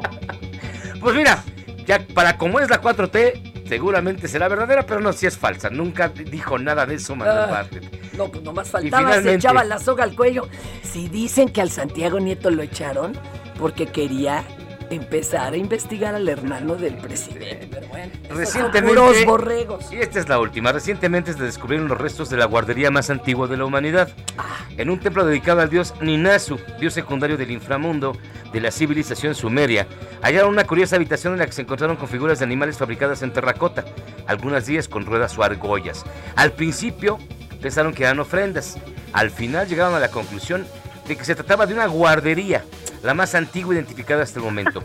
Los sumerios le daban una importancia vital a la infancia debido a las altas tasas de mortalidad infantil, por lo que los pequeños eran cuidados literalmente en palacios. ¿Falso o verdadero? Está hasta por Yo creo que es falso. No, es verdadera. Está ¿Cómo hasta por? Turquía, ¿sí o no? La Sí, zona. sí.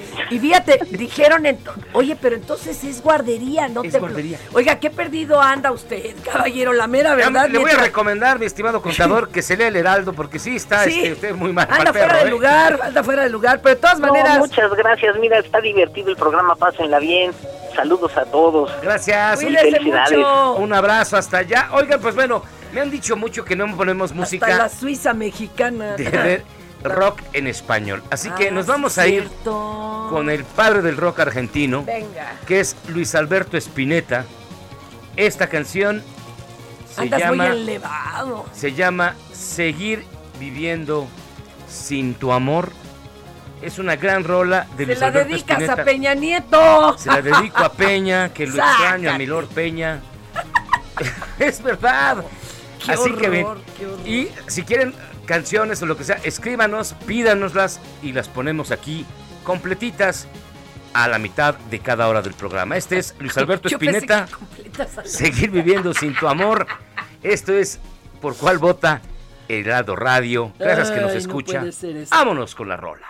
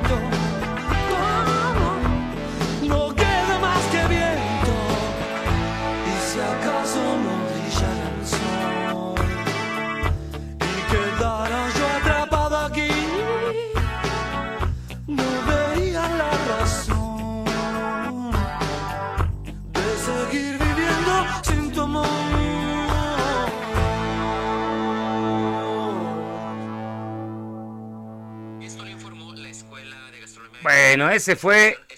Está escuchando. Eso que está No, escuchando es que es estoy contando un tributo a un chef. Ahorita te explico. ¿Qué escuchamos? Este, escuchamos a el señor Luis Alberto Spinetta, Seguir viviendo sin tu amor. Estás muy intenso. Estás Antes muy intenso. No, pues una buena rola. Sí, una muy- yo lo sé. Y muchas llamadas, ¿eh? Elevado. Muchísimas llamadas. Pero miren, no crean que solo es para darnos acá con No, Tokio. No, también hay quien Buen da día. la opinión acá chida. Ese contador público que habló dejó en mala la profesión, dice Jesús Hernández. no, pues que mire, pa- pa- No, pues ese es el problema con las noticias. es el problema con las noticias, que suenan a veces tan extrañas Que no creemos. que no lo creen, y las que suenan completamente verosímiles, Luego no son. luego no son. Esa es la infodemia de la que habla mi querido Genaro Villamil. Nosotros, miren, vamos a hacer una pausa. Debería dejar hablar más al gran Miyagi, con eso me conformo. Sí, perdónenme, es que yo tengo de veras 41 años interrumpiendo a la gente. Y sembrando amigos. Hacemos una pausa y regresamos. Nosotros vamos a cambiarle el agua al perro y regresamos luego de esta pausa. Esto es Por cuál vota. Si en tu escuela tu maestra escucha esto, Señora de las cuatro décadas.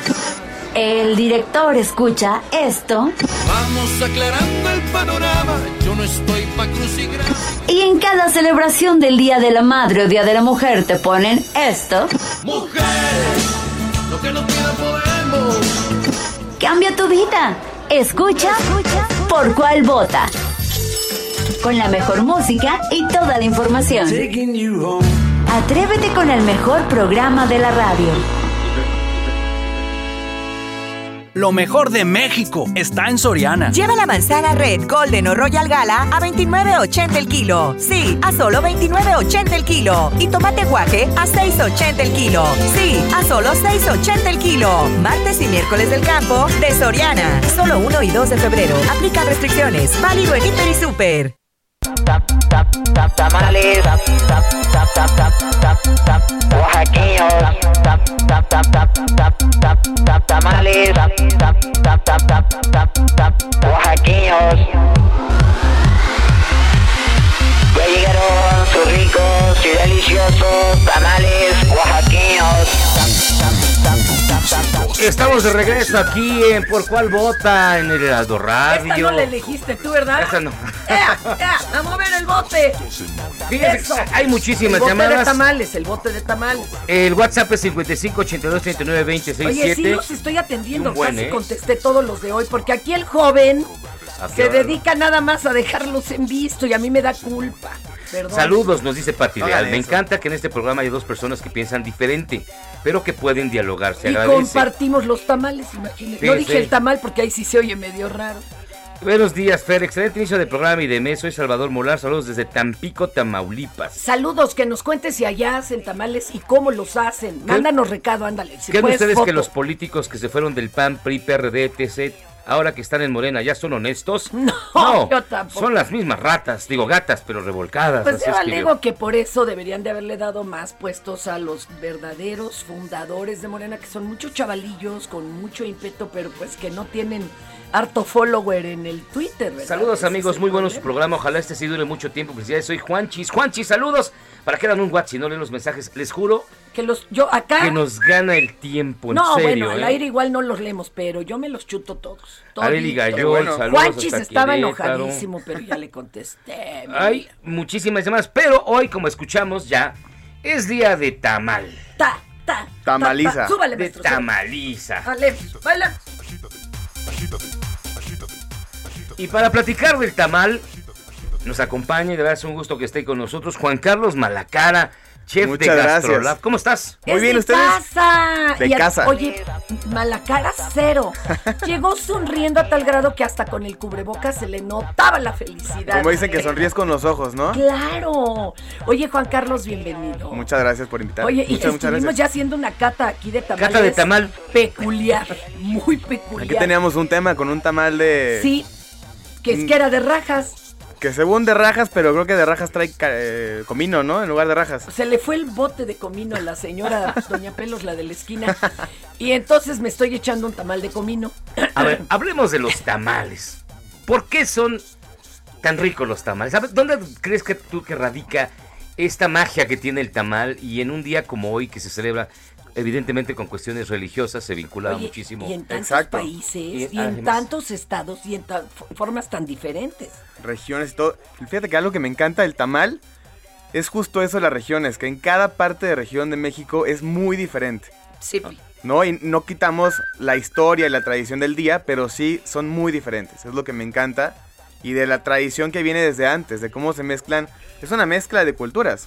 Claro. Eh, entre fechas españolas con cultura del maíz mexicana, con los aztecas. Entonces, que por eso no tienen que pedirnos disculpas. Sí, sí, sí, el tamal. No nos van a- no, nos- no tenemos que pedirle disculpas a los españoles por Ah, yo el sí, tamal. que no lo vería nada mal. No, que la que por favor, si hasta la reina Isabel se disculpó con los maoríes de Nueva Zelanda, todavía no con, con los eh, nativos eh, eh, originarios de Australia. Hay que mandarles un tamal a España, ¿no? Como muestra Tamal, de... pero mira con un mendigo chile habanero para que Con se- comino. se enchilen como cuando les metía gol el, el buen Hugo Sánchez. ¿Cuáles son, Juan Carlos Malacara, chef de Gastrolab, los tamales quizás más representativos? Los típicos.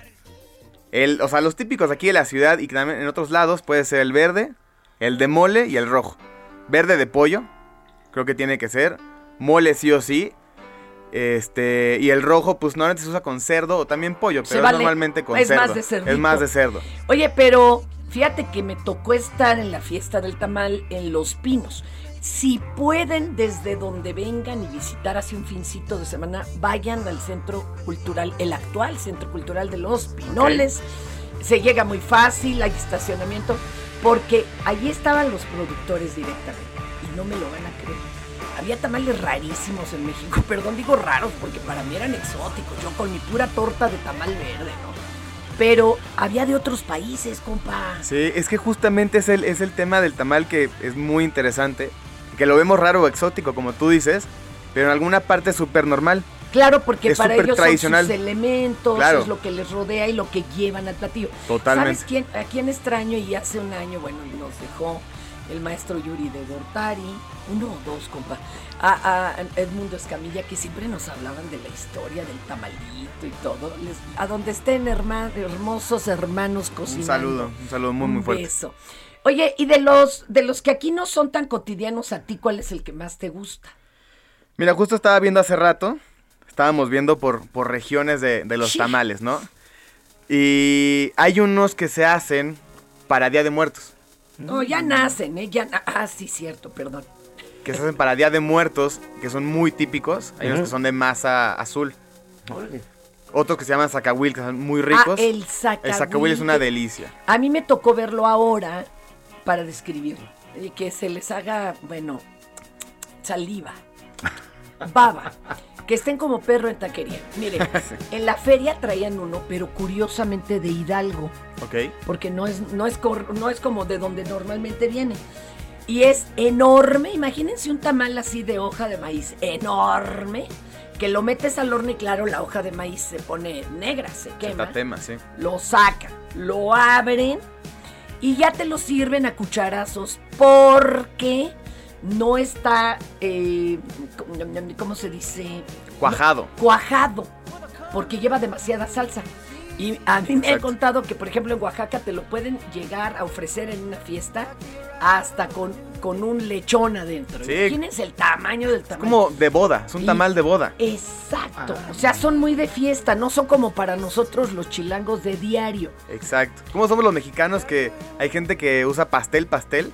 Ajá. Pero si nos vamos atrás, lo usan de tamal. O sea, el tamal es el pastel de antes, ¿no? O sea, Claro. Sí, bueno, en muchos países todavía dicen que solo para diciembre es el tamal. Y, Sí. y aquí es de a diario. Sí.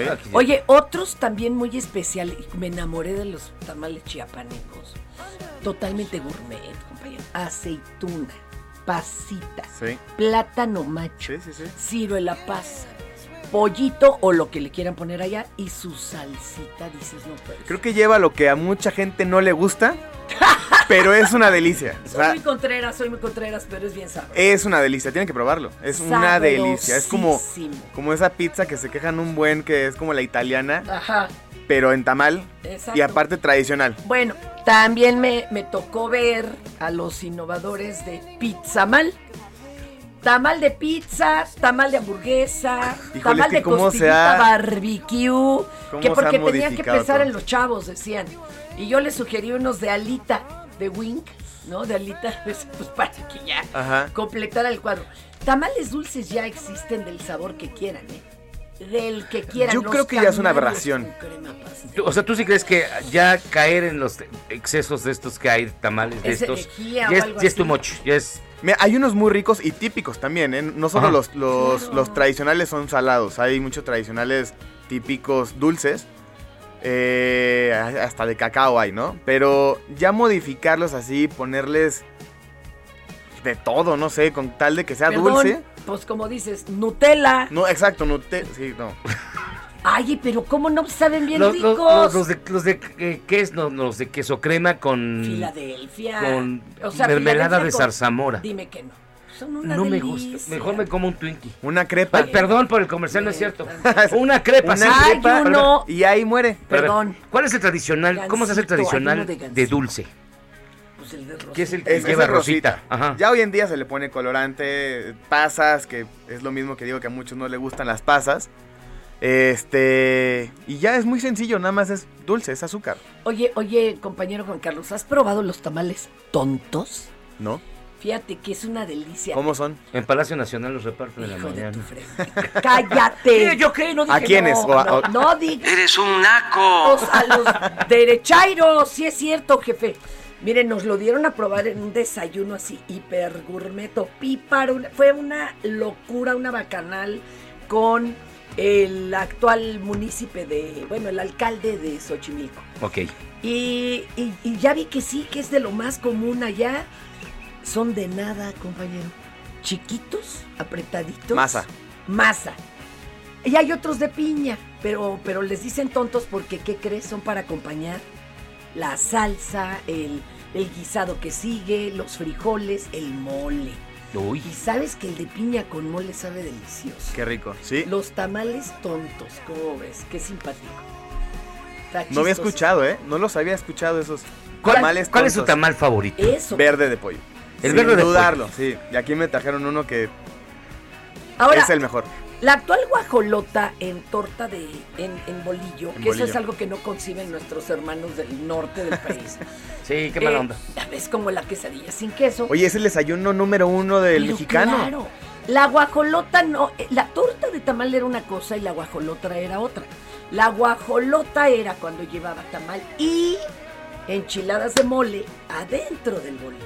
No, no era así cualquier cosa la Ah, ¿no? guajolota, claro que ver, no. ¿la guajolota es con tamal frito o sin tamal frito? Ay, a mí me gusta encuerado. Pues sí. O sea, sin frito. Híjole, a mí me gustaba frito. Era una bomba. Dejaba de comer de por sí días. es una bomba. Es una bomba. Oye, las corundas. Las corundas.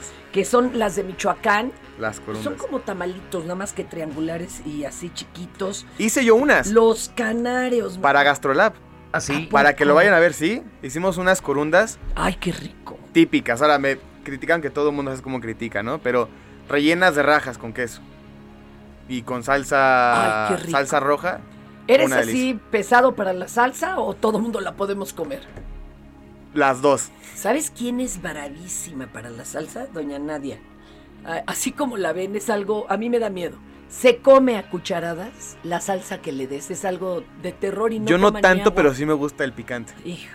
Bueno, a mí también, pero es una exageración. A mi edad. Ahí te va.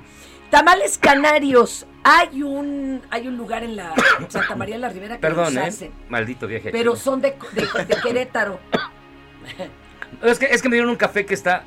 Hijo, sí, sigues en serio, ¿eh? Sí te pones así, estás como para trepar paredes, ¿eh? Perdónenme. Se elaboran con harina de arroz y pasas, pero hay quien le echa, ya sabes, que sí trae dinero como para comprar limones, entonces le echa piñón. Hay gente que se come ese hasta como dulce, un tamal dulce. ¿Cuál? El de- El canario. Sí, es que es como dulce. Y hay quien le agrega, ¿sabes qué también? ¿Qué? Crema pastelera. Ay, perdón, yo sé que es... ver, a ver, a ver, con helado. Tamal con crema. Exacto, solo falta eso. Sí hay, claro, a la No, sí moda. hay. Ta- Tamal con crema Sí, sí hay. pastelera. Claro, es No, es que hay de todo. Y de natas. Hay en de Chalco todo. hacen unos de natas De nata. El tamal de cazuela, compañero. ¿Qué tal? Que es como el pay de carne inglés, pues nada más que de maíz. Y así te lo comes Sí. en la cazuela. Es muy rico. Pero a ver, mi estimado Juan Carlos Malacara, chef de Gastrolab, ¿cómo, con qué se debe tomar, con qué se debe acompañar el tamal? A ver, hay quien lo toma Y ya te iba a contestar. desde con tu chesco. Hay quien lo toma con Pero chesco. ya hay atole hay quien lo toma con atole. Hay quien lo toma con café. Pulque. Hay quien lo toma con café con leche. Hay quien lo toma con pulque. Café de Yo olla. lo tomo con mi bacachá. O sea, ¿cómo se acompaña? Atole, ¿no? Con atole. Un rico atolito. La boca te queda todo pasto, como si estuvieras comiendo toficos. Es que, ¿sabes qué? Te lo voy a decir así tal cual. Están mal hechos. Ay, ¿por qué? A ver. Porque, o sea, el, el- el atole, el tradicional, Es y muy masa. rico, que te lo juro que si te llevo, o sea, si un día te traigo, que les va a traer un día, se hace sí exacto, con- pero con maíz. Igual como el maíz que se usa para el tamal, Ajá, ajá. se, se, se pone a tostar y entonces trae como el efecto que se espesa, Ok. ¿no? Y ese es el, el natural. Y tiene un tope de espesor. No espesa de más. Entonces no te vas a ver pastoso. Pero hoy en día le ponen ya este polvo, la fécula de maíz. Y ahí ya se Y ahí ya el es ese estómago. sabor que, tú dices, el, el pastoso, el chicloso. El chiclosón, que parece que se te quitaron la dentadura postiza. y Sí, estás tal cual, Estás sí, hablando sí. así. A mí sí de se verdad cambia mucho. Ahora, los que probamos en la calle son con la fécula de maíz. Sí, y ese es lo malo. Bueno, yo, yo como soy- era niño, niño abandonado, siempre comí en la calle. Entonces, este. No, no, no sé lo que es que te cocinen un tamal con cariño, perdónenme. ¿Cómo no? Mira, la verdad es que, así o no, aquí me lo acaba de decir Juan Carlos. Si el que hace los tamales, en el lugar donde los hace, no hay buen ambiente, amorcito, buena onda, que están oyendo música. Eso es lo más importante. ¿En serio? No sale, Sí. te lo juro. A ver, ¿es, es, es- es en serio ver, que no sale el tamal? no es está la frase, está- hay- hay frases de mamás y de abuelitas, pero la que yo más le hago caso es que si estás enojado o estás preocupado, no se cuaja el tamal. Ay, Caramba. así nomás. Ah, pues a mí no se me van a cuajar nunca, siempre estoy preocupado. Ah, entonces tiene que estar, Es tienes que que estar en un, tendrías que ver el mal humor del diario del joven. en un- tienes que estar en un carnaval de, de- sí, de sí, sí, sí, sí, sí, sí. Ah, mira. Mega feliz, así. Mejores tamales. Cotorreando. acá. Exacto. ¿Qué, tan, ¿Qué tanto engordan los tamales? Ah, bueno, ellos no. Si hablamos de calorías, El porque Ellos no, el que engorda es uno. El que se los come. ¿cuántos son recomendables para que la ingesta calórica no sea desproporcionada? Vea qué bonito hablo. Uno, yo creo. Con uno. Con uno. O sea, dos ya es de se Pero me antojó el otro. Tres ya es un, un, un sacahuil. Uno de boda. Yo creo que Mira, dos. es que ya. también depende de qué. Porque a mí me dijeron, si revuelves tanta caloría y tantos carbohidratos con hierbitas, que es más car, pues no hay tanta bronca. Por ejemplo, el de chipilín, que son estas hierbitas, ¿no? Pero si ya le metes muchísima proteína, dicen que eso sí ya es una bomba. Sí. Y ya ni te digo azúcar. Tiene que estar de las dos. O sea, yo creo que te imaginas como si fuera una tortilla, ¿no? Ajá, ajá. Que tú le pones proteína a tu tortilla. Pero ya si le pones con original y copia, pues ya puede ser abuso, ¿no? Nos preguntan aquí, chef, que cómo ves el abrazo de tamal. Ah, Que conste que yo no lo dije. No, aquí vayas a dicen, ¿eh? decir la que gente. seguro yo creo que así sí se cuajan los tamales. Sí. Este, ¿qué dice? ¿Qué más? Eh, ah, A ver, de los países que también tienen tamales. Había presencia Colombia, que eran muy raros porque eran en hoja de plátano redonditos y así como amarraditos. Ajá, sí, sí, sí. sí. Luego también había, no me lo vas a creer, venezolanos. Sí. Pero esas son, esas son las. Ay, ¿cómo se llama? Ya se me fue la ¿Arepas? Las arepas. Bueno, tienen varios nombres, pero no, pero me dicen que... Porque la arepa es como una gordita, pero. Pero, Pero, pobre. la diferencia con el Sí. tamal, porque también tienen, es la harina. Exacto. Me dijo este señor y el, bueno, y el que el relleno era diferente. La harina, para empezar, no es nixtamalizada. Para empezar. Ah, ok. Eh, es como trozo, ay, qué rico, como pay de, de lut. Ujú. Bueno, y también estaba la presencia de Panamá. Y también allá, pero, pero en todos los países me dijeron que la mera verdad eran de fiesta. ¿A dónde No ya no ves al comer merón? diario. Perdón. Pero doña Jesús va a estar- Bueno. Va, va a llevar los tamales. Finalmente, mi estimado Juan Carlos Malacara, chef de Gastrolab, gracias por estar aquí con nosotros No, de y nada. darnos una clase magistral de tamal. Oye, pero que se eche su anuncio, ¿dónde lo ven? ¿Cómo lo siguen? ¿Dónde te encontramos? Nos tienen que seguir ¿Cómo se sí o sí en Gastrolab del Heraldo. En, en todas las plataformas. Estamos en TikTok, en Instagram, en Facebook, YouTube, en televisión también. Ahí nos pueden ver, búsquenos como Heraldo Gastrolab o Gastrolab y nos van a encontrar. ¿Y qué hacen ahí en Gastrolab? De A todo, mí- a mí ponme recetas, así al- al tiro, recetas no de todo. Ahorita estamos haciendo también tamales. Ajá, ajá. Vamos a subir tamales, pero eh, se viene el todo. 14, de todo. Ay, viene el 14 de Oye, febrero. que Viene el Super Bowl. chef el 14 y que nos dé alguna receta acá cuchicuchi. Rapidita. Para ustedes, ¿qué es receta así cursi? ¿Qué es lo primero que se les viene a la mente? Bueno, ¿O postre o salado? Bueno, yo siempre pienso chocolate. Sí, pues, Sí, ¿no? Pero- siempre lo dulce. Pero imagínese usted que te haga unos bocaditos, una bebida especial que no forzosamente es caerte muerto de alcohólico. Claro. Exacto. No, porque al contrario, acuérdense que con el Un buen alcohol- cóctel. No, un buen coctelito, ¿no? Unos bocaditos salados y unos chiquitos dulces. ¿Te Totalmente, sí.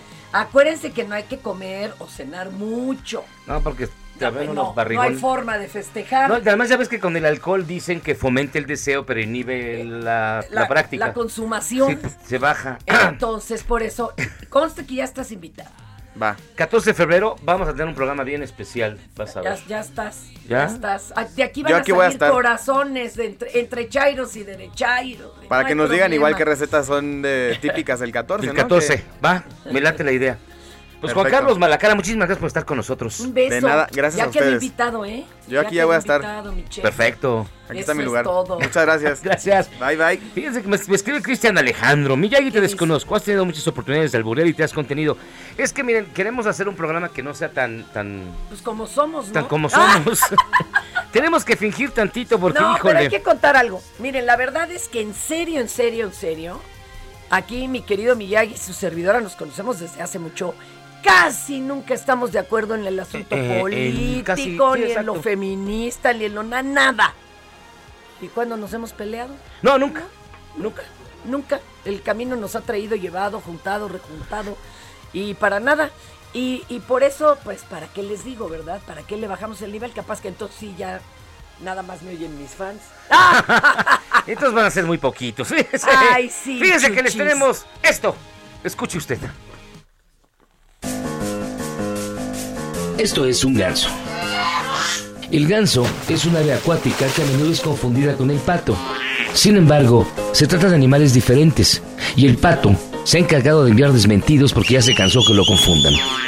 El ganso es un ave del grupo de las granívoras, dado que la mayoría de su alimentación se basa en granos o semillas. Sin embargo, también incluyen en su dieta otros alimentos. Por lo regular, a los gansos les encanta garnachear. Estamos aquí a Las Gorditas, se llama La Cabaña. Estamos comiendo en este restaurante, se llama Las Brasas en San Juan, Huichikovich. Estamos en Tulancingo, eh, desayunando esta rica barbacoa. Emiten constantemente sonidos, por lo regular en las mañanas. Bien sea cuando se encuentran en peligro para comunicarse entre sí e incluso cuando derrotan a algún enemigo. De hecho, tienen una acción peculiar cuando se encuentran enojados y es que hacen que las plumas de su cuello comiencen a vibrar. Y eso es en serio, ¿eh? Pero bueno, son por lo general los gansos animales sociables, ya que se pasan la vida en grupos o grandes parvadas llamadas morenas. Son muy protectores de sus crías, a las que permiten hacer negocios sucios con el chocolate y también con las crías de los narcos. Yo ordené que se detuviera ese operativo. Pero Por lo regular, no prestan atención a otras crías y niegan medicamentos hasta los niños con cáncer. El canso, también conocido como oca, es muy fanático de los juegos y le encantan las rifas, particularmente de aviones, y de ese deporte aburrido llamado béisbol, al que destina millones de pesos. También es muy fan de los juegos que pasan por televisión, particularmente si es la cadena de su amigo Ricardo Salinas Pliego.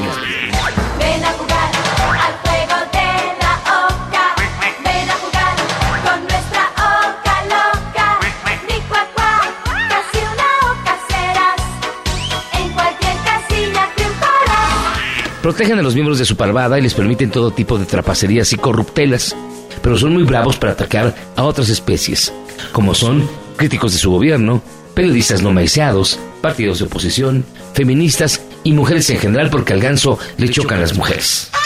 Los gansos son animales que les encanta el aplauso y las elecciones, así que aguas, porque en una de esas hasta se quieren reelegir.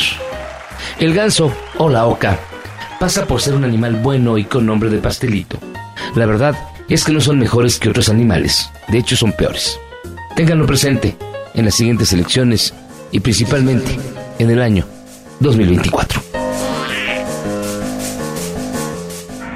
Me canso ganso. Bueno, esa fue, qué bonita estuvo. No, bien sí, qué pasada. bárbaro, bien buena onda. Oye, pues ya nos vamos, Fernanda Tapia, rápido, tenemos un minuto 20. Y para mañana, Ah, de resta. vamos a lanzar. ¿Por cuál vota? ¿Por cuál vota? A tratar el tema de la emisión de mañana sería la forma en la que el gobierno federal ha manejado la pandemia de COVID o Andrés Manuel y sus críticas a los medios de comunicación. ¿Cuál tema quiere? ¿Cuál tema quiere para que mañana Para- y tengamos a las dos voces, tanto a favor como en contra. Ya me estoy preparando. Voten por el-. Ya está publicada en Y pueden escribir al 55 82 69 26 7 para que voten también. Ya estufas. Ya estuvo. Pues vámonos, mi querida Este, Fernanda. ¿ah, sí, ya, ¿cómo ya? Ya, ya estuvo. Este, ¿y la cuenta? Ay. Pues que tengan un gran día, mi querida Fernanda, gracias. ¿Cómo estás? Gracias, mi querido Miyagi. Y quédense aquí en el Heraldo Radio. Que es la mejor estación y nos escuchamos al rato en un space sobre la Universidad de Puebla. Así que cuídense mucho, que tengan un gran, gran día. Disfruten los tamales. Vámonos, ahí se ven.